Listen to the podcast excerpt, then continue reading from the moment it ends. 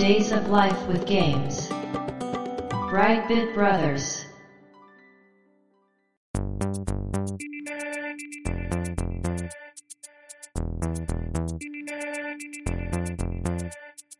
どうも 1P 川崎です。どうも 2P 長谷川です。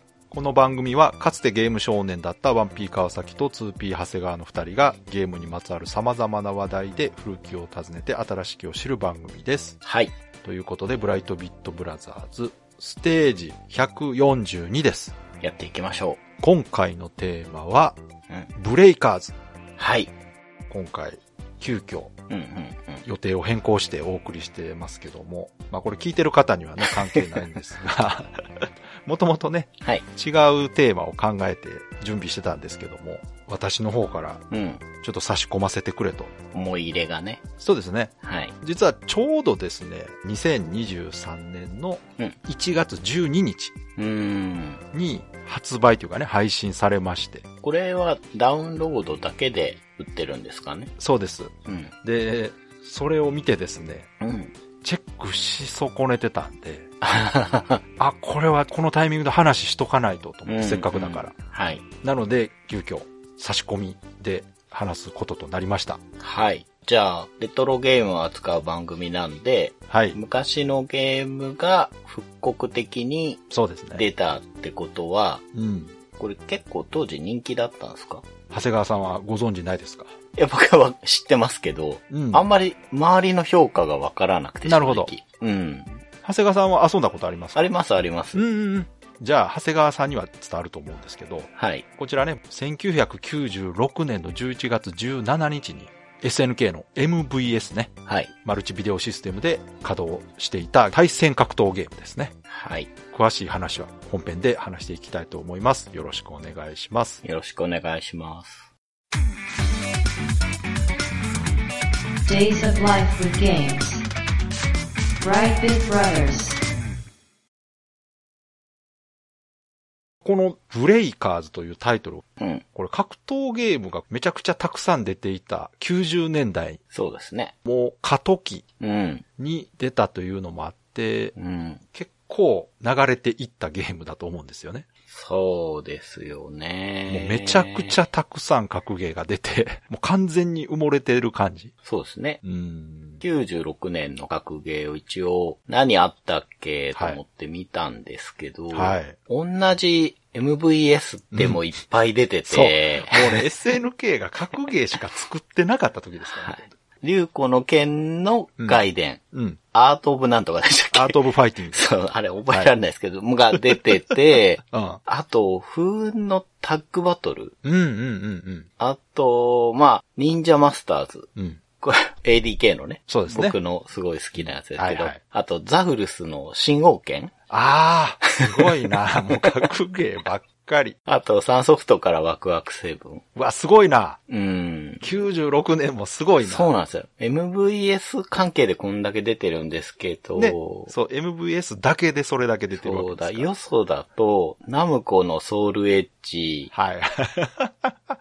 バーチャーの3とラストブロンクスがセガから、あと、ウォーザード、スターグラディエイター、はい、X メン VS ストリートファイターあたりがカプコンから出てて、はい、そうですね。テクモからもデッドアライブと冬季伝承が出てるみたいです。だからもうほんと14、15本出てたんじゃないですかね。多分漏れもあると思うので。そうですね。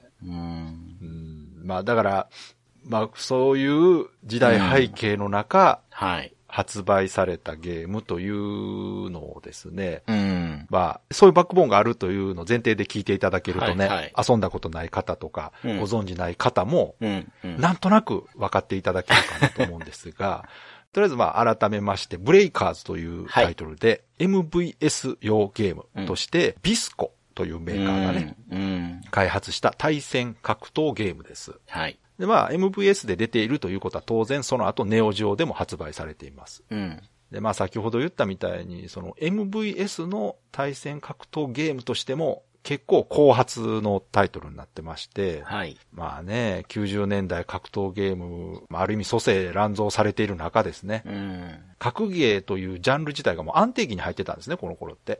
うん、で、有名メーカー以外の作品ははっきり言ってまともな出来のものが少なくてですね。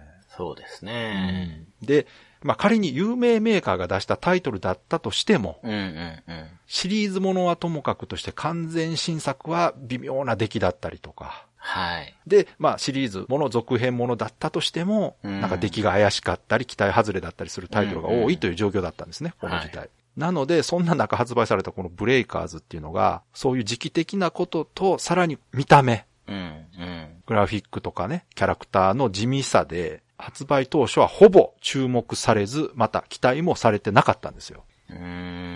で、さらに、まあ先ほどね、長谷川さんが紹介してくれました。はい。まあ、SNK 自体が格ゲーを作りすぎててですね。まあユーザーはさすがにもうお腹いっぱいだったんですよ。ですね。うん、うん。なので、まあ、これまでの格ゲーと結局同じでしょという先入観で見られがちでして、はい。その結果、プレイしないで面白くないと思われることがやっぱ多かったんですよ。うん。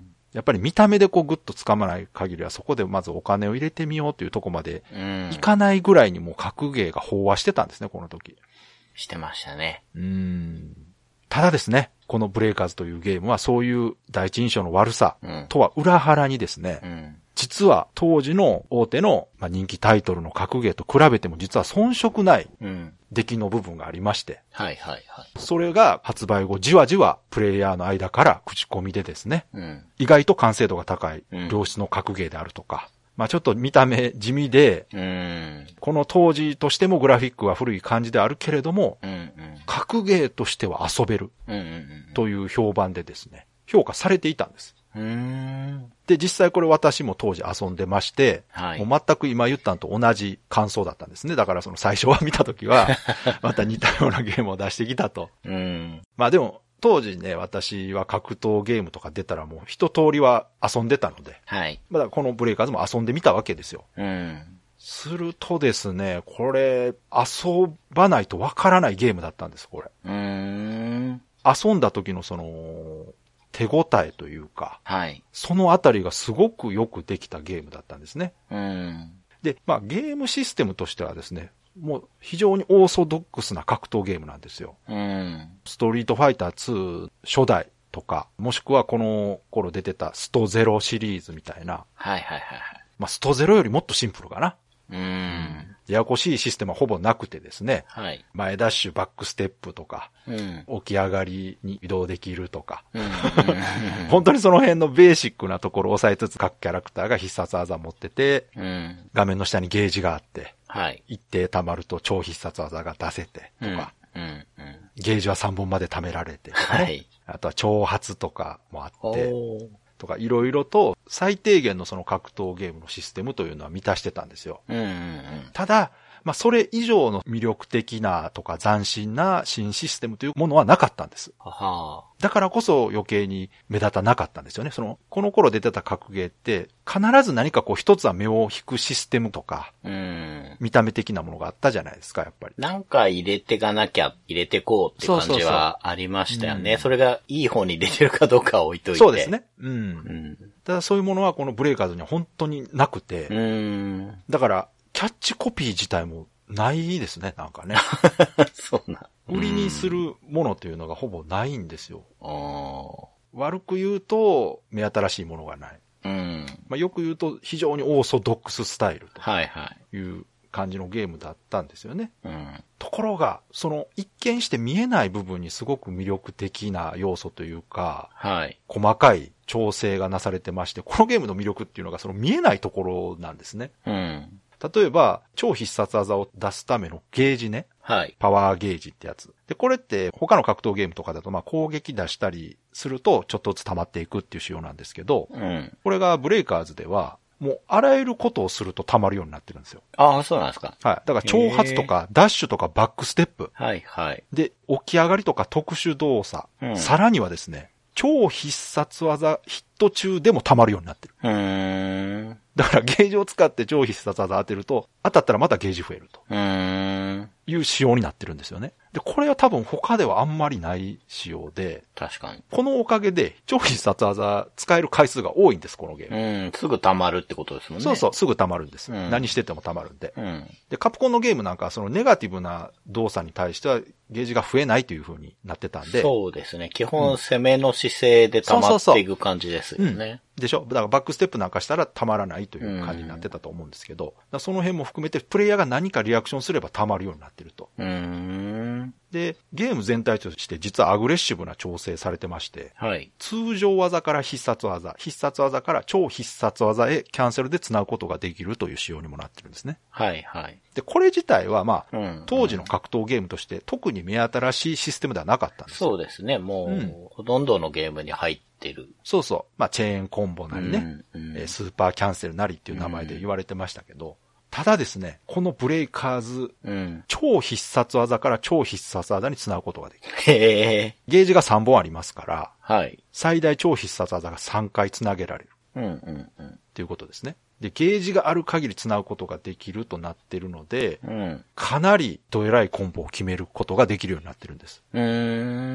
ただまあ、これだけ聞くと、大味で一瞬で決着がつく雑なゲームみたいなイメージじゃないですか。はい。なんかこう一方的にドカドカ決めて、うんうん、一瞬で終わるみたいなね、うん。ところがですね、このゲーム、ダメージ補正に関してかなり細かな調整がされてまして、はいはい。コンボのダメージ補正がしっかり効いてるんですよ。うんうんうん、だから繋げれば繋げるほど後半のダメージはどんどん小さくなるという調整がなされているので、うん、そんなことはないんですね。なるほどね。まあ、ただその代わり、最初の一発目のパンチより超必殺技の方が減らないということは当然コンボつなぐと出てきます。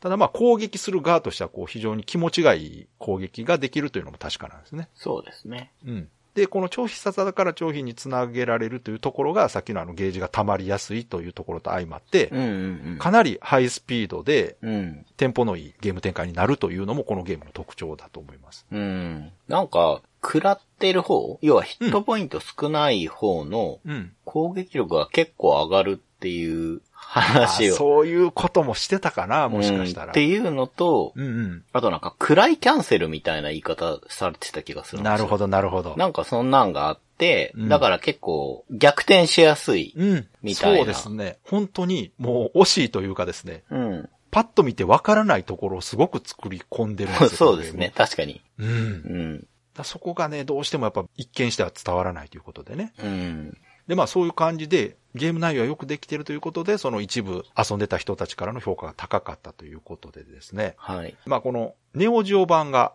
ネオジオロムカセット版ね、うん、が1年後に発売されまして、はい、同じ年にネオジオ CD 版も発売されてるんですよ。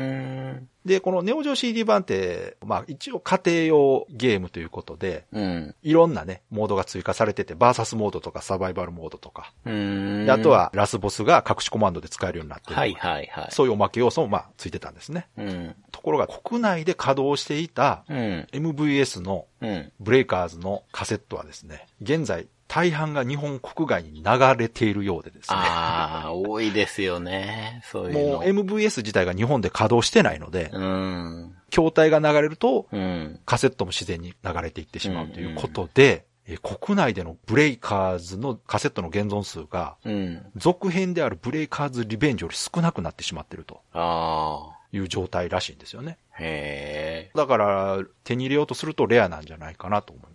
うんでしょうね。うん、で、このね、ブレイカーズの続編っていうのが発売されてまして。うん、はいはい。1年半後、うん、1998年の7月3日に、ブレイカーズリベンジというタイトルで。これもちょっとびっくりしたんですよ。嘘やろと。あのブレイカーズ続編出るんやんつって。当時ね。まさか。まさかです、本当に。もう本当に一部の人だけが面白いって言ってたゲームだったんで。ああ。だからこれは決してその人気があったからとかいうわけじゃないんじゃないかなと思うんですが。98年結構。そうです。1年半経ってますからね。本当に格闘ゲームも、はい、もうありすぎるぐらいあって。過渡期ですね。はい。で、これ一応続編という立場なんですけど、この一応というのはですね、はい、このリベンジっていうのが内容的に全体的にはキャラバランスの調整とかバグ対応がされてるマイナーアップバージョンという感じだっったからなんですね。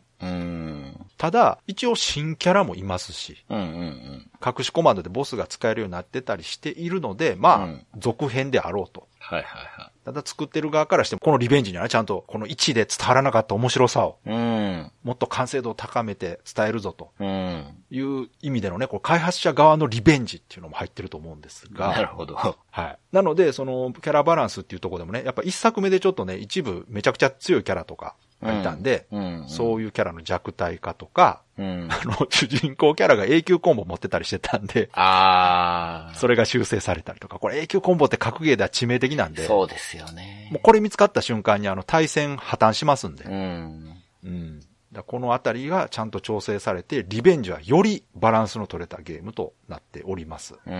ただですね、追加システムとかそういうものはないので、本当にそのブレイカーズ一作目にキャラが一体追加されてバランス取られましたという感じで。いやだって一体ってすごくないですか？いやすごいです。あとね、ブレイカーズ自体のキャラクター数は8体です。ですよね。スト2の初代ですね。同じ数ということで、この96年当時のゲームとしてはありえないぐらいのキャラの少なさですね。めちゃくちゃ少ない。この頃もうだいぶ多くなってて、はい、ちなみに同じ年、96年に出た KOF96 では、9チーム。ってことは掛け3。はい。27キャラいました。で、ボスとかもいるから。ボスが2人なんで、まあ29キャラかな。へー。こんな中で8体しかキャラが出てこない格ゲーというのはね。いや、少ない。ね、やっぱそう感じちゃいますよね。もう、ブレイカーズかワクワクセブンかぐらいじゃないですか。そうか、ワクワクセブンもね、少なかったですけど、はい、そういうところも含めてどうしてもね、目立たないという要因だったんですけども。そうですね。で、このリベンジまでが一応ブレイカーズシリーズということで2作なんですけども、これがですね、1作目、2作目ともに、ネオジオ以外の家庭用ゲームハードに移植されることがなかったんですよ。あ、そうなんですね。だって見たことないでしょ。ない。まあ、申し訳ないけど、気にしたことがなかったから。はい、だから、プレイステーションとか、サターンとかかな。あ、そうですか。はい、ところがですね、このリベンジ発売から18年後の2016年2月に、はい。ビスコ公式の家庭用ロムカセット。ネオジオ版です。が、ヨーロッパにて数量限定で販売。へー。まあ、だからこれ、ネオジオのカセット再販したということですね。へー。しかもヨーロッパ。さらに、その4年後。2020年3月27日に、家庭用ロムカセットが、A2 というメーカーから発売されたんですが、こちらは国内で発売されてます。あ、そうなんですね。はい。もうこのあたりがね、本当に唐突なんですよ。ちなみに、この時発売されたカセットのお値段が税込み71,500円。ハードぐらいする。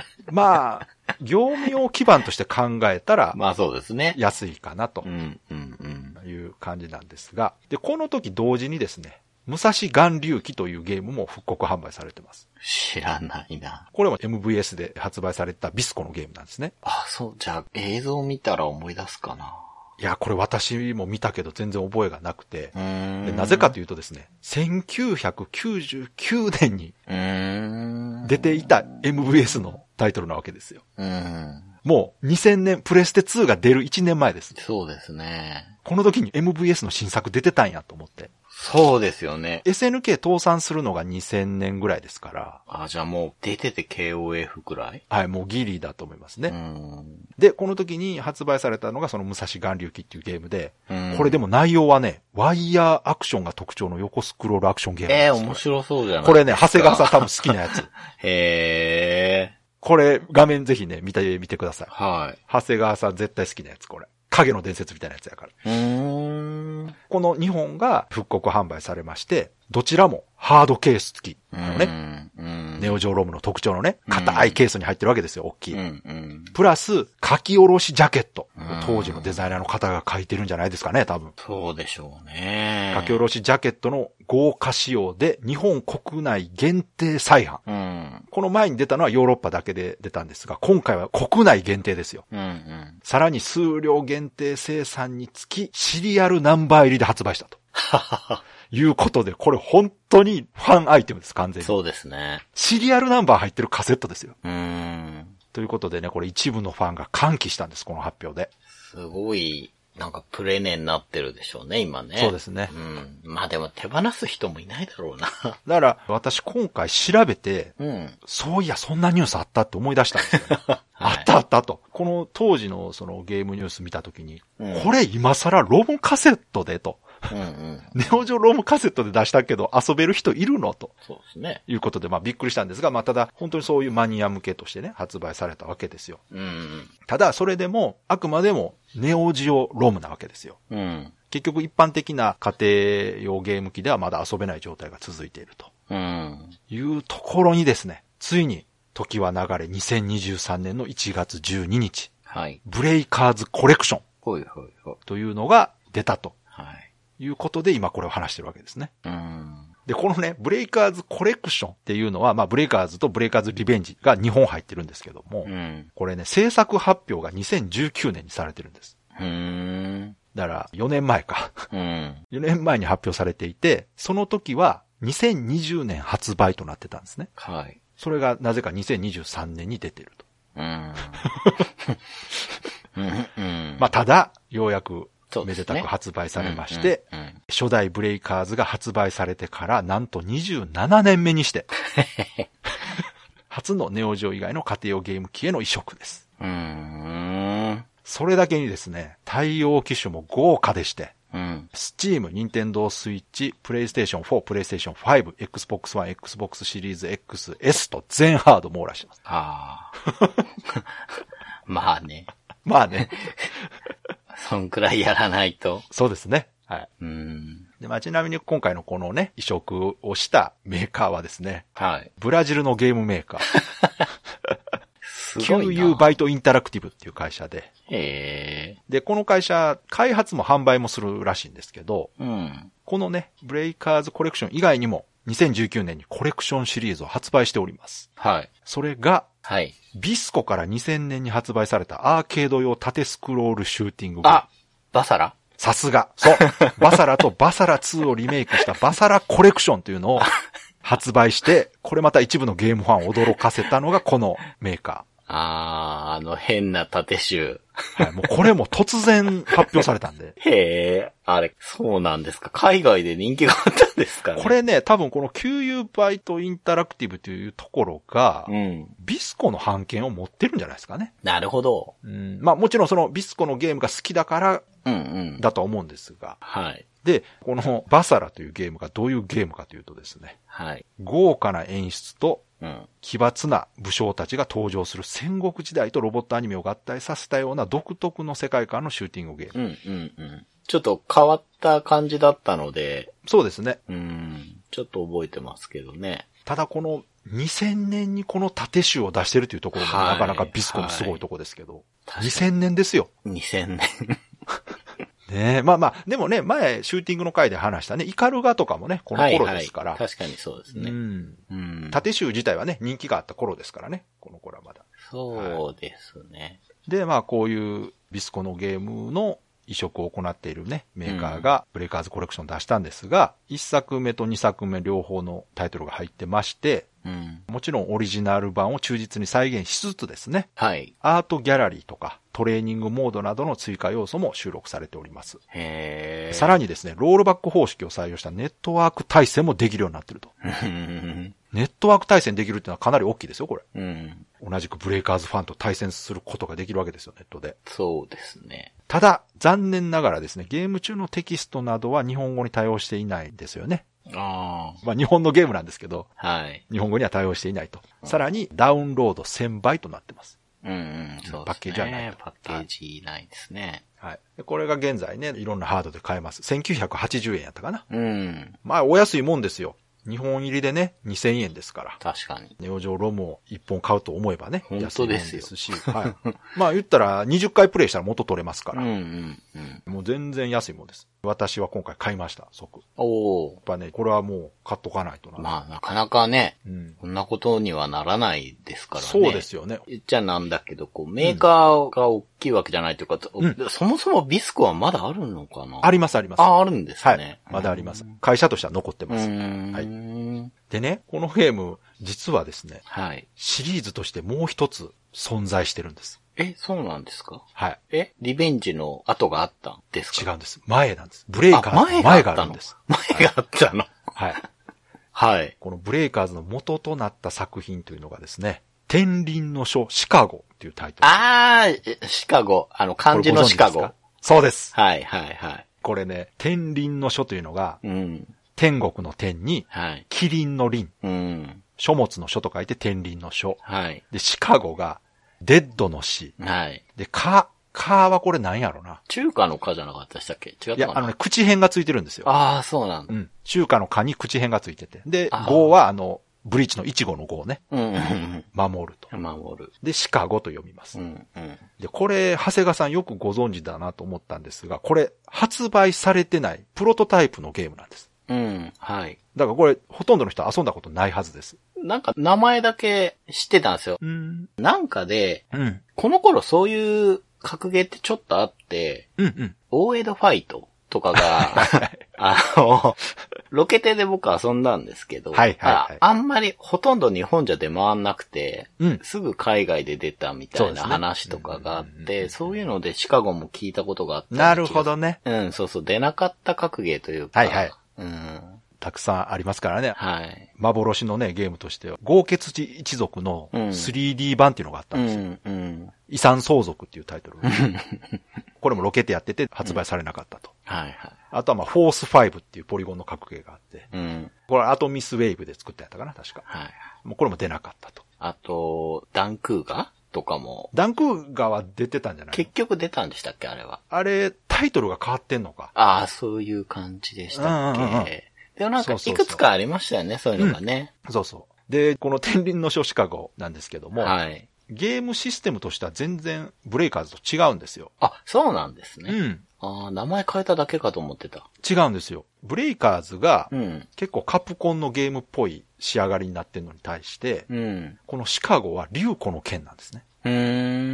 確かね、拡色してて、うん、キャラが大きくなって、うん、で、必殺技ゲージが1段階しかなくて、うん、全キャラ同一の操作方法、ABCD ボタン同乗しで超必殺技が発動して、っていうような仕様になって、ちょっと竜子チックなんですよ。竜子もパワーゲージ1本でゲームになってましたし、そういう感じのものだったんですね。じゃあ結構変わったんですね。もうだいぶ変わりました。カジュアルな感じ。だからその時代に合わせて変えたんだと思います。うんうんうんうん、このシカゴは94年の6月に東京にあったゲームセンターファミールっていうところでロケテストしてたらしくて、でこれね、はい、Wikiで調べたらこのゲーセンの名前しか書いてなかったんですが、はい、これ SNK の本社があった大阪江坂のネオジョランドでもロケテやってたんですよ。はいはいはいはい。で私そこで遊んだことあるんです。へー。これウィキには書いてなかったんで、あれロケテじゃなかったのかなと思ったけど、遊んだことあるんですよ、私。なるほど。いや、まあ、うん、そうですよね。MVS だったらやってても全然おかしくないです、ね。そうそうそう。ね、うん。江坂のね、ネオジョーランドって、うんうん、SNK のゲームをロケテする場所だったんで、うんうんうんうん、スルッと置いてあったんですよね。で、私だから、これ、なんか新しいゲーム出てるわと思って遊んだんですけど、うん、どうもロケテやったらしくて。その時の遊び心地は、やっぱりブレイカーズとは全然違ったんですか？全く違います。だから、多分流行っぽかったと思う。だから、近づくとズームして、うん、離れるとなんか画面が引いて、みたいな。で、もっさりしてた感じがするな、ブレイカーズより。完成度が上がって出てるんですね。もう全く違うゲームになってると思いますね。はい。で、このロケテストやってた同じ年に AM 賞にも出展されたらしいんですけど、はい。まあ結局発売されることはなかったと。で、その後、キャラクターデザインとか、まあキャラの名前、一部の名前とかがブレイカーズに流用されたということなんで、もう中身は全く別物だと思いますね。キャラクターのドット絵のデータだけ使っても違う人が組み立てたぐらいの感じちゃうかな、もしかしたら。あ、本当に。へー。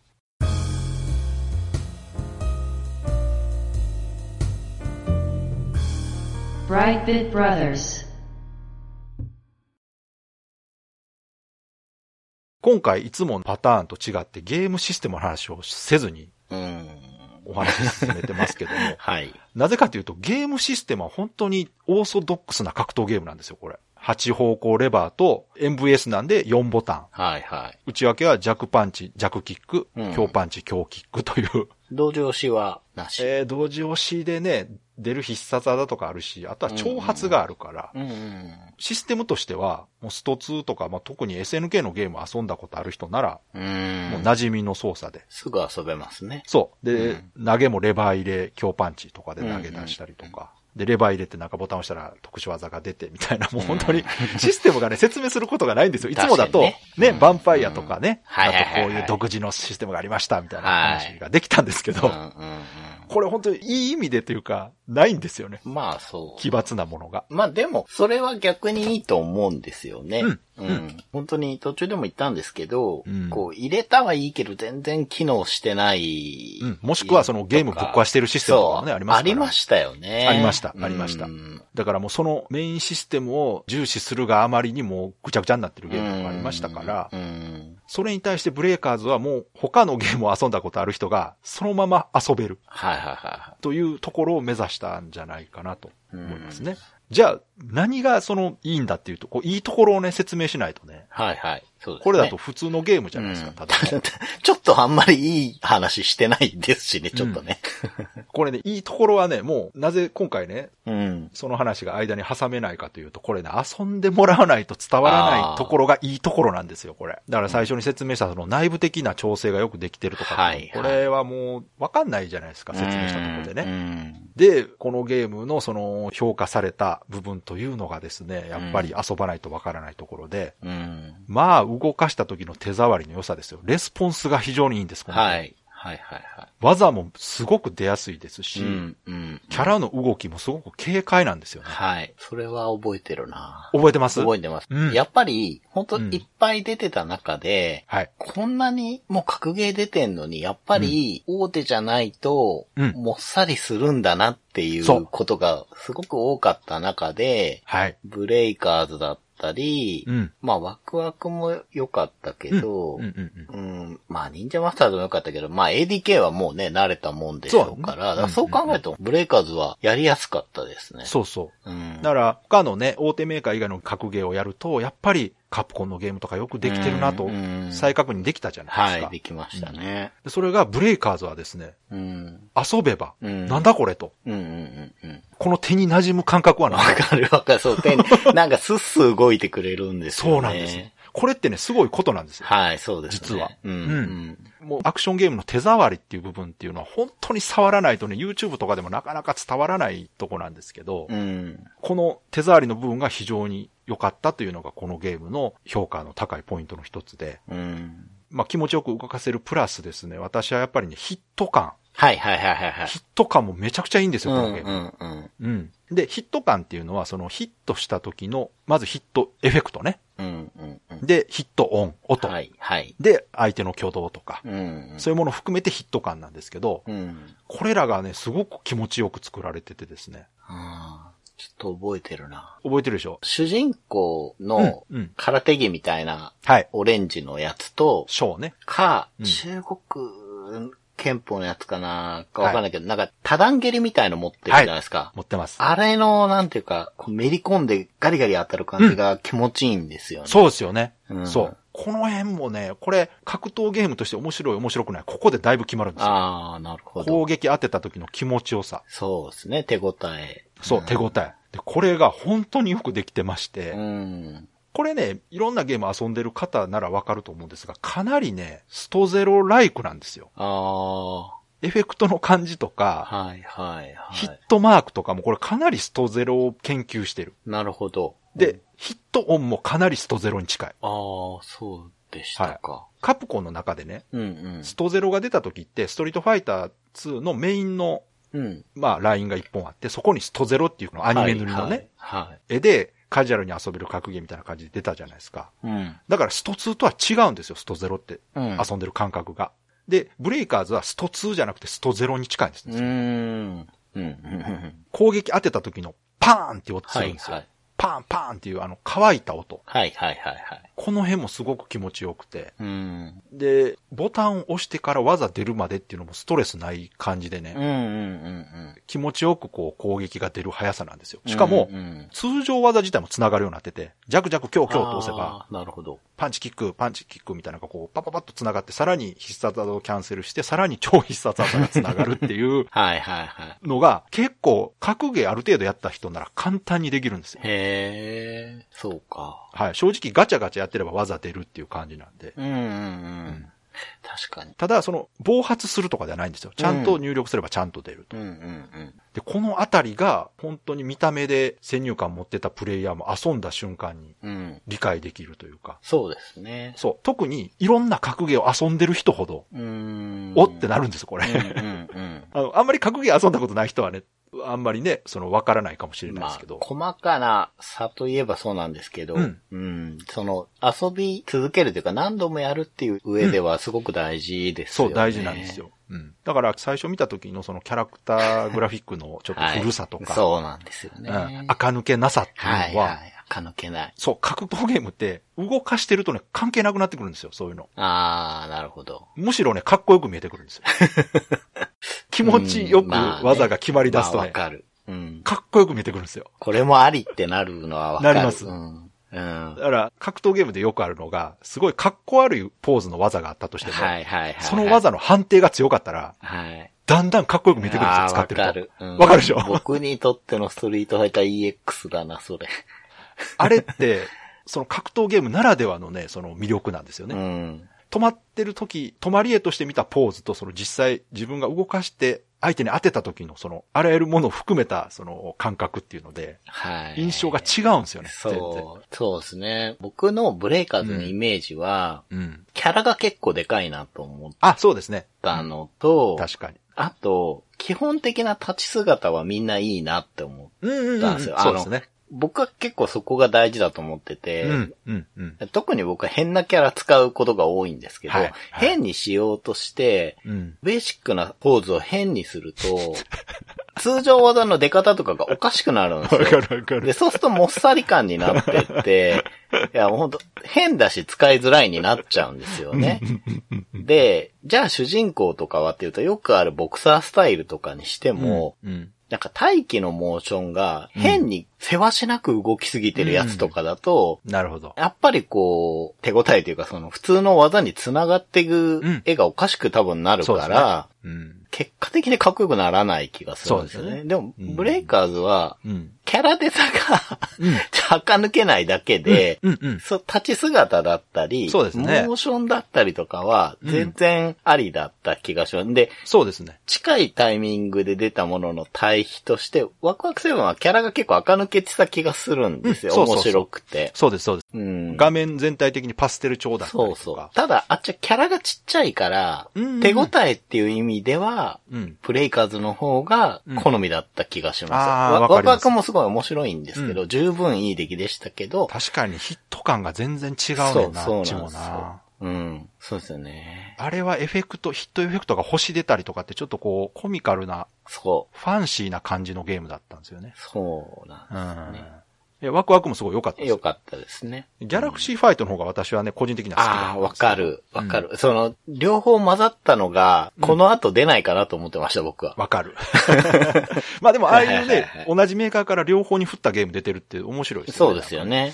うん。うん。さっき言ったね、その、技のポーズがかっこ悪くても、うん、強さとか、うんうん、使いやすさでイメージが変わるっていう意味では、うん、あと、まあ、ドット絵のゲームじゃないですけど、バーチャファイターの鉄山鋼とか。ああ、そうですね。長中とかもそうなんですよ。そうですね。あれってただ単に背中で体当たりしてたりとか。確かにそうです。肘で攻撃してるだけの技じゃないですか。ですね、肘打ちって言っちゃえばそれでしかないですからね。あれ止まり絵で見ても、うんうん、ピンとこないじゃないですか。うん、これがめり込んで至近距離で当たった時、うん、まああれ鉄山鋼をね、うん、一番最初のバーチャでは至近距離で当てるとダメージがめちゃくちゃ入るっていう、うん、あれを見た時にめちゃくちゃかっこええこの技ってなるわけですよ。なるなる、うん、なる。あれはそうですよね。そうそうそう、うん。そういうかっこよさの極限にあると思いますよ、うん、鉄山鋼とかは。そうそう、あと、鉄拳で言うとね、ブライアンっていう。ああ、わかる。マッハパンチ。そう、マッハパンチ。あれめちゃくちゃかっこいいんですよね。あれ発明ですよね。発明。あれ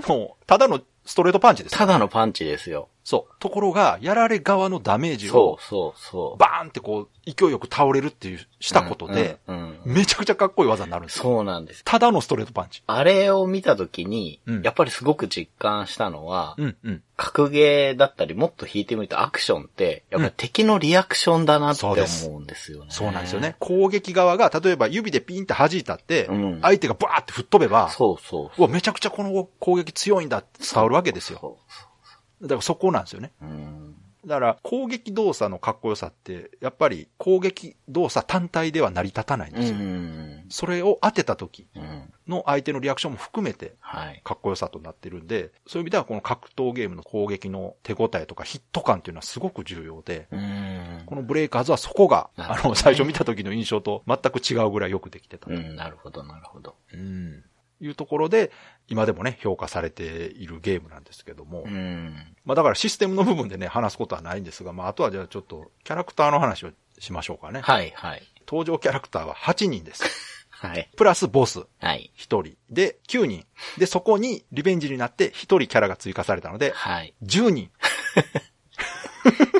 へえスト2より少ないですよね。スト2は8人かな。いないわけだから。スト2は四天王は使えなかったですからね。まあそうですね。最初はね。そう、だからこの8人しかいないというところもね、最初やっぱりイメージ良くなかったんですよ。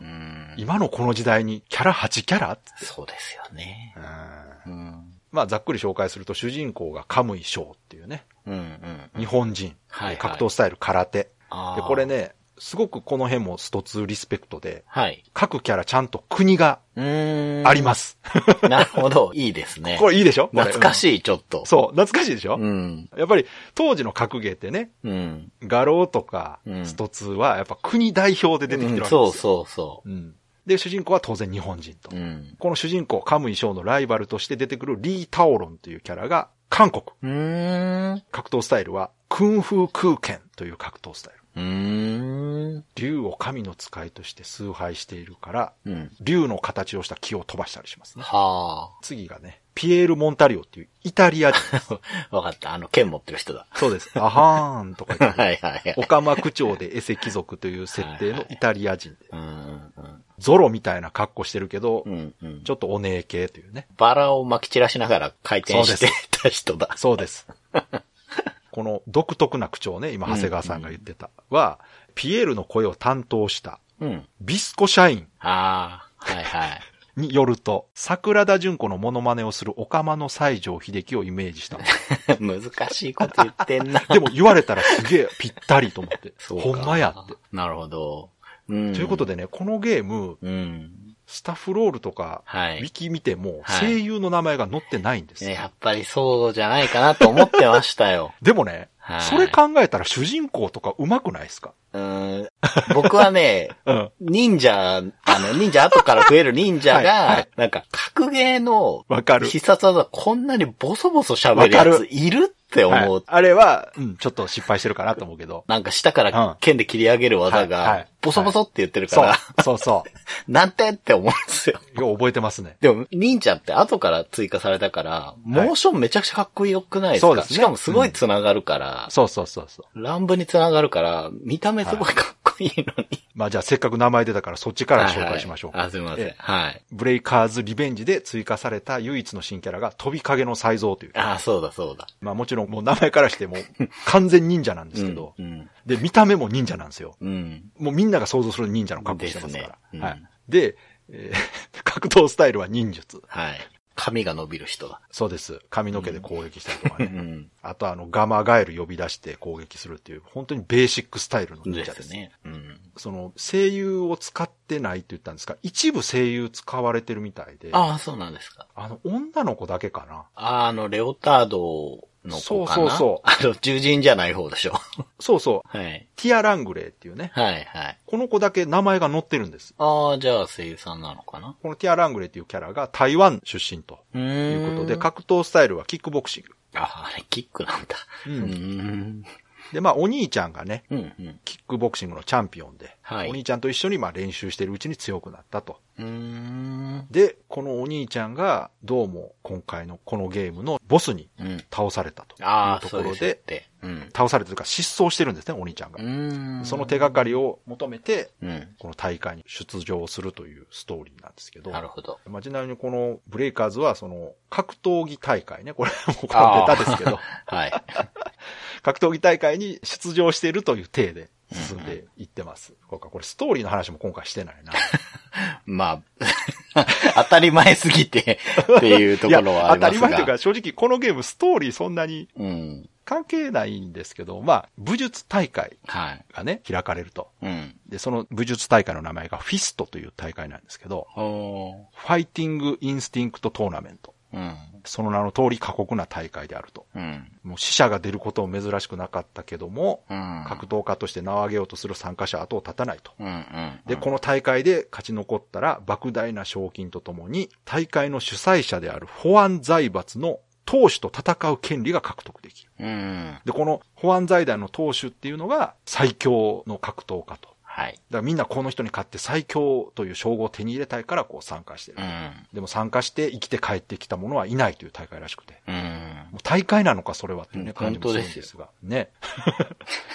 で、それに各々まあ目的を持って参加してるというのがストーリーです。はい。キャラ紹介も8人しかいないからね、すぐ終わりますけど。うん、続いてね、シークマハール、うん、サウジアラビア。うんうんうん出身のキャラは剣術闘法という格闘スタイルで戦うアラブの勇敢な戦士。はい。これ今思えばねアラブのキャラって早かったですね。今もどんな格闘ゲームにも必ずいますけど、うん、アラブの人っていうデザインですね。なんかターバンでちょっと太った感じの人ですよね。そう。であれ太ってるのちゃんと理由があるらしくて。ああそうなんですか。ストーリーでですね。うん。昔その仲のいい友達と共にフィストに出場して、うん、わずかの差で自分が負けて、うん、その友達が決勝に進んだんですけど、帰ってこなくなってしまったんです。なるほど、なるほど。で、そこでショックを受けて、自堕落な生活になったために太ってるんです。なるほど。で、その後大会で友達が死んだということを知って、うんで、その後ですね、商店街の露店に行った時に、うん、1年前に戦友が決勝で持って戦っていた、刀が置いてある。うんうん、はい、急に、うん。はい。そう。で、なぜあいつの刀がこんなところに、うん、ということで、あいつは何かに巻き込まれたんだということで、戦友の仇を討つべく再び出場すると。なるほどね。いう結構熱い設定があって、あ、だから、その自堕落な生活で太ってたんやと、ね。なるほど。それ聞くとね、ちょっとかっこいいな、あいつと。うんまあ、こんなバックボーン全然知らなかった。知らなかった。はい。次がね、コンドルヘッズ。はいはいはい。これ、長谷川さん好きそう。投げキャラでしょ？そうです。アメリカ合衆国。はい。T ホーク系ですよ。そうです。T ホークプラスザンギ。はい。とある場所に住む狩人の大男。うん。まあこれとあるというか、まあ、いわゆるネイティブアメリカンということですね。ですね。うん。格闘スタイルはプロレス。うん。まあなんかね、邪悪な意志を持つ者を封印する時が来たとか言ってこう、うん、お告げを受けて大会に出るという、はいはい、まあよくある自然系の人です。そうですね。いますよね。精霊と話して大会に参加する人が必ずいます。カムとか、そうね。みたいなね、うん。エレナとかね。はいはい。ああいう感じの。で、次が、アルシオン三世。これ私結構好きな。ああ、はい、エジプト。いました、いました。はい。古代エジプト時代の、とある小国の王子。これがね、私好きなんですよ。格闘スタイルがファラオ体術。ああ、そんなこと言ってんだ。かっこいい。まあ、はっきり言ってダルシムです。ですよね。ふにゃふにゃ伸びる人ですよね。はい、そうです。いやー、これもいいキャラなんですよね。キャラのね、うん、多分乱舞だと思う技の最後に、相手を蹴って後ろにフォワーンって飛ぶじゃないですか。あれがすごい記憶に残ってる。わかる。なんでかわかんないけど。あんまりかっこよくはないんだけど、なんか記憶に残ってるんですよね。ああいうね、手足伸びる系って結構もっさりすることが多いんですけど、うんはい、このゲームはそこもちゃんと調整してあって気持ちいいんですよ。スパーンとこう攻撃が当たる感じが、ね、よくできてて、うんうん、私結構好きで使ってましたね。お続いて、ライラ・エスタンシア、うんうんうん。ブラジル。はいはいはい。格闘スタイルは我流。はい。これは一言で言うと女ブランカです。ですね。はい。でも勝ちポーズでライラ強いとかっていうちょっと、はいはいはい。萌えキャラの部分もある。ああ、そうですか。ああ、ちょっと上級者向けですね。はい、そうですね。うん。で、まあ、ためキャラです。コマンドもね。うん。今のでプレイヤーは全員で、で、はい、最後はまあ、ボスキャラ、保安パイフーっていうね、うん、中国出身のキャラ。デミトリみたいな人でしょ。そうですね。基本的にずっとオーラが、そうそう。オーラまとってて。ほわーって出てるよね。弁髪で攻撃したりとか、うん、あとヌンチャクで攻撃したりとか。あ、そうだ、ヌンチャクのしてたわ。はい。かっこいいんですよ。ヌンチャクで、うん、いわゆるね、脇の下をこう、くぐらせてこう、はいはいはいはい、やるブルースリーのあの演武で連続攻撃しつつ、最後、ヌンチャクを閉じるとこにも当たりがあって、うんうん、パチンと閉じて最後締めるというね、アクションが独特なんですけど。で、あとはまあ当然ボスキャラなんで飛び道具も出します。うん、光もいっぱい出します。で、この人を倒すとエンディングになって各キャラのストーリーが見られると。なるほどね。はい。で、もう一つね、このゲームの他の格闘ゲームと違う特徴かな、これが。はい。一人プレイして、うん、コンピューターのキャラクターと戦うときにですね、はい。同キャラ対戦って起こるじゃないですか。うん。まあ、起こらないゲームもありますけど。はいはいはい。そうだった。うん。このブレイカーズは同キャラ対戦になると、うん、見た目は同じなんですが、うん、CPU 側の名前が変わって別キャラとして出てくるんですよ。うんうんうん。で、これちゃんとその CPU 用のキャラの設定もあるんです、全員。ああ、そうなんですね。はい。へー。例えば、主人公。うん。カムイ将のキャラクターがコンピューターとして出てきた時のキャラの名前が沢村仁という名前で、うん、某ゲームメーカー勤務、うん、将より年上、バンドグループチューブの大ファンである、うん、空手を習っており道場で修行している、うん、だいぶ軽い感じの設定になってますけど、取ってつけましたみたいなね、うん、であとこの将のライバルであるリー・タオロンの、うんうん、NPC キャラがワン・リュウ・クワイというキャラで、うん、声優を目指している中国人の青年はいタオロンね、うん、とは全く無関係なんですけど、うん、恋人に振られたことを逆恨みしているっていうね、うん、そういうどうでもいい設定がついてる、うんなんだろう、遊んでるのかなそうですね。ただやっぱその、同キャラとして戦ってるというよりは、まあ似てる別の人ですよっていうことで、うんうん、名前を変えたけど、設定もこうやって後でつけてるんでしょうね。なるほど。いや、面白いなと思って、これ。うん、これでも確かにありなやり方だなと思ったんですよ。うん、他もやったらいいのにと思って。あ、でも名前が変わるのは珍しいですよね。そうですよね。侍なんかでね、ナコルルが次、はいはい、カラーがね、後にこう別キャラになったりしましたけど。うん、そうですね。うん、まあでも、他のゲームは、キャラがもういっぱいいるんで、うん、なるほどね、同キャラ対戦がまあもう起きないのかもしれないですね。そっか。そうですね。あえて同キャラ対戦しないゲームも結構ありましたからね。うん、人材が多いんで。人材。っていう感じかな。うん。まあでも、聞いてたら、だいぶ思い出してきましたね。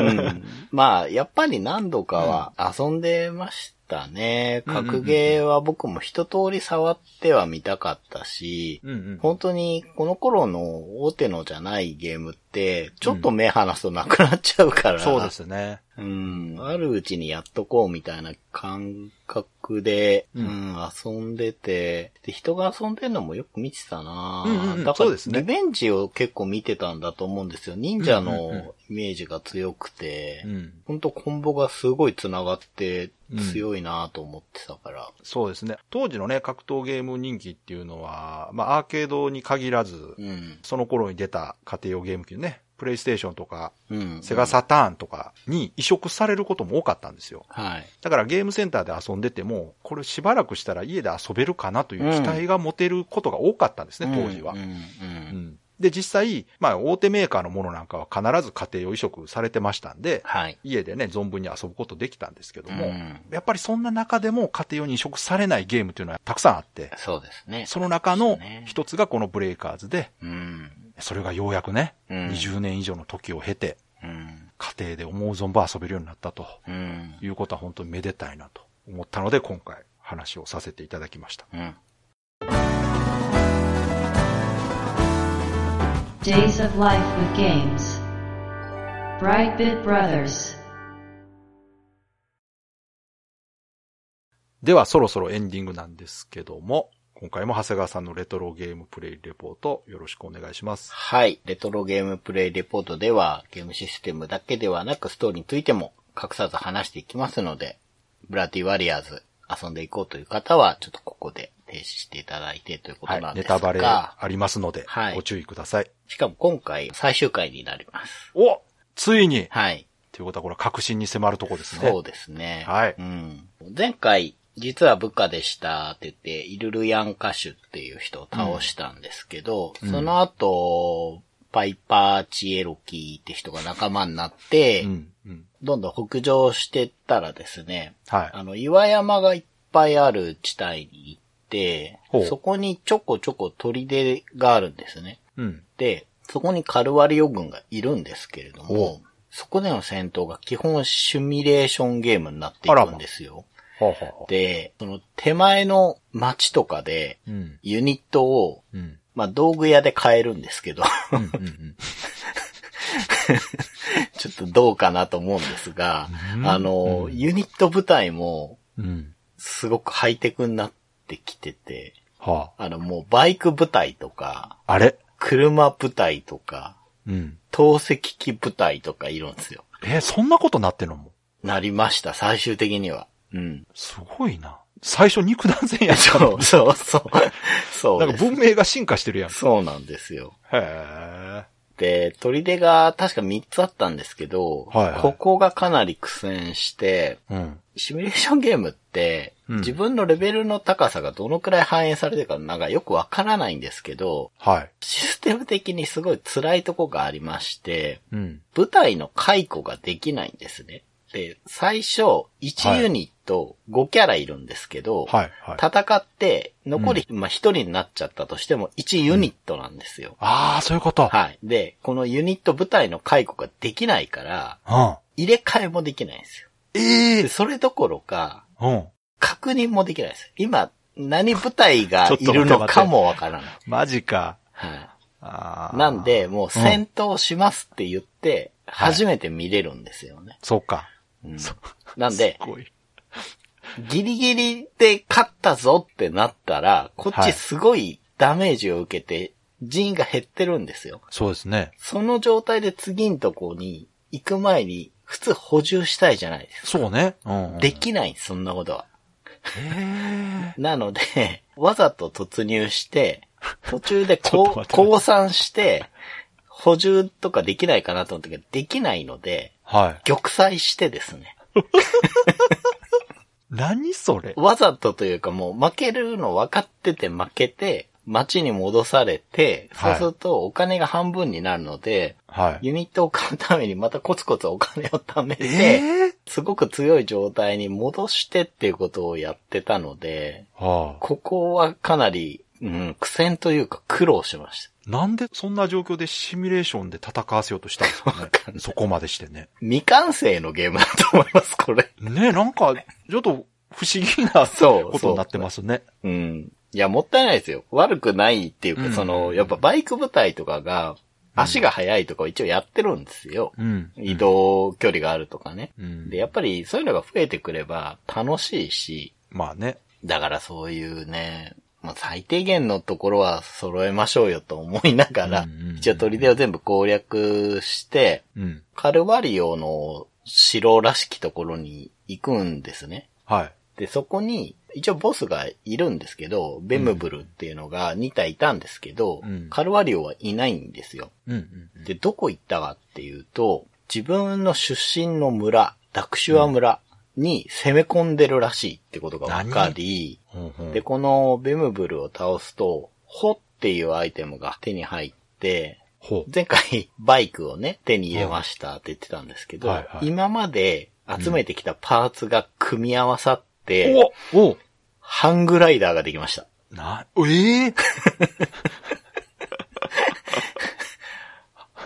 空も飛べるはずです、これでね。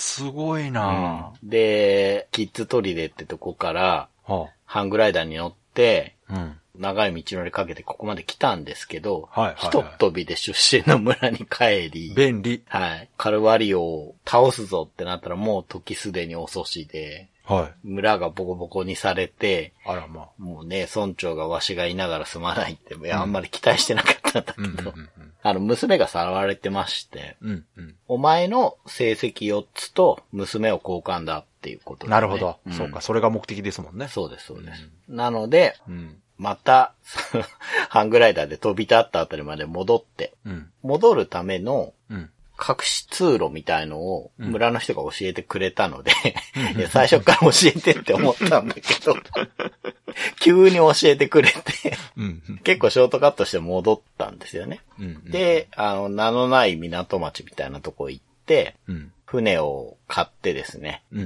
ん、カルワリオが待つ小島に向かうんですけれども、はいはい、ここで急に高波に襲われてですね、たくさんの兵士が流されたってメッセージが出るんですよ。うんうん、なんだと思って、うん、小島に着いてから確認したら、うん、仲間がですね、うん、マレサイと一人だけになってるんですよ。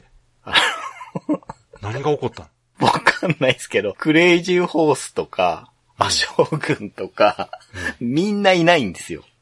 だから、高波に飲まれているみたいで、なんか急に二人旅になっちゃうんですよ。説明ないのそれ。説明ないかと言われれば、はい、始まった時に読まなきゃよかったって言った説明書に、うんはい、彼の兵団は壊滅状態になってしまうが、うんどうなるのかみたいなこと書いてあったんですけど。あ、もうそれネタバレ書いたんだ。多分このことを言ってた。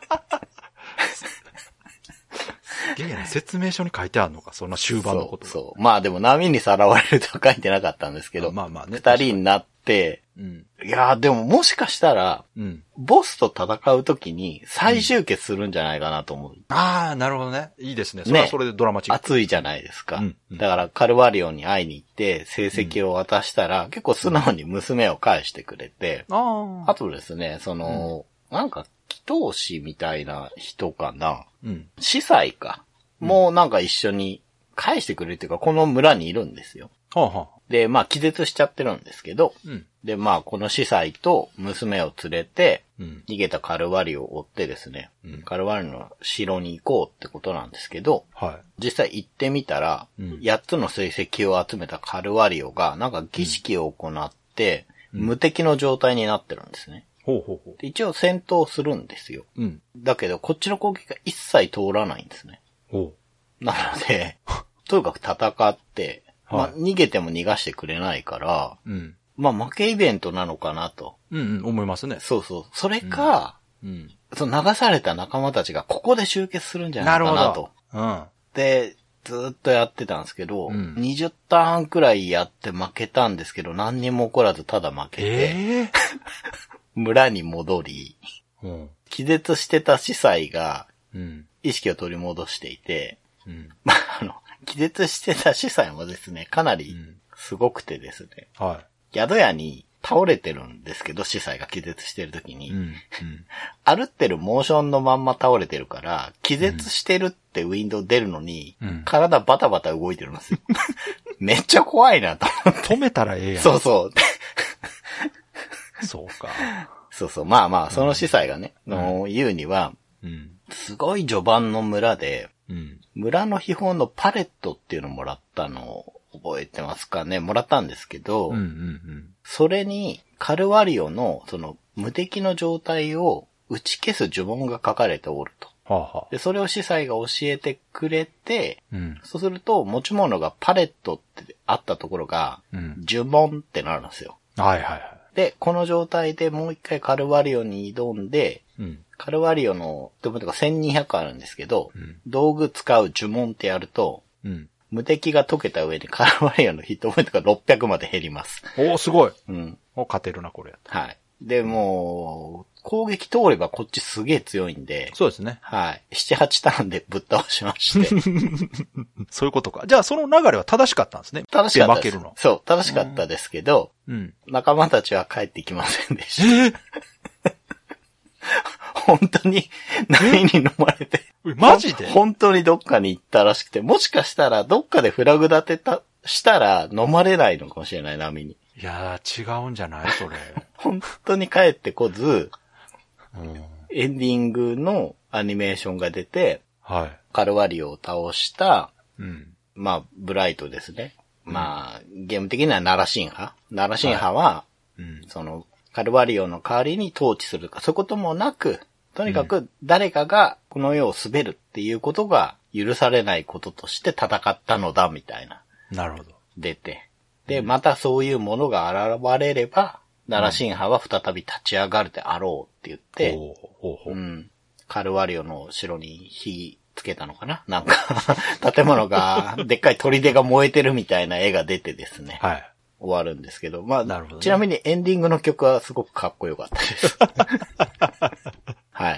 じゃあクリアしましたよ。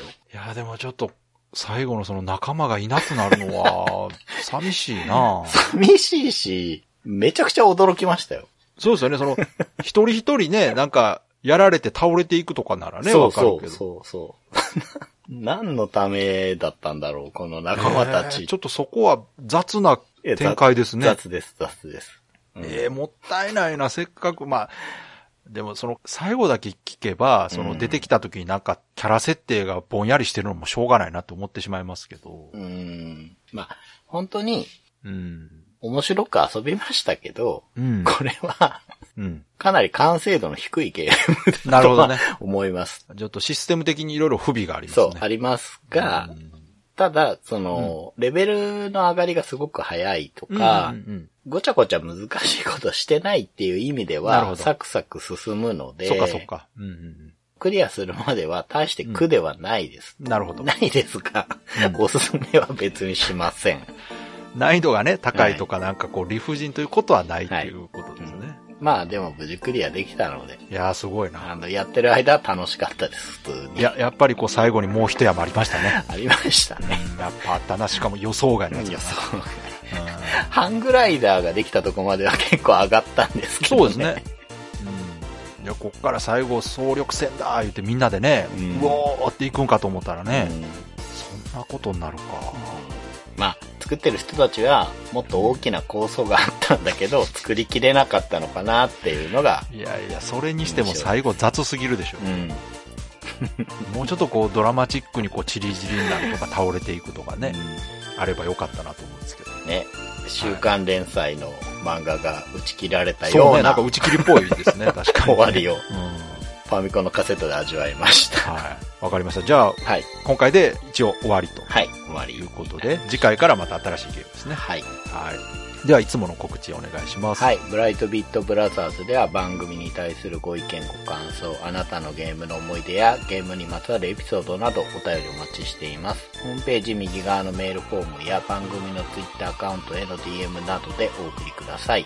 ツイートの場合はハッシュタグ BB ブロス、BB がアルファベットでブロスがカタカナをつけていただけると見つけやすくて助かります。よかったら番組ツイッターアカウントフォローしてください。よろしくお願いします。よろしくお願いします。ということで今回はブレイカーズでした。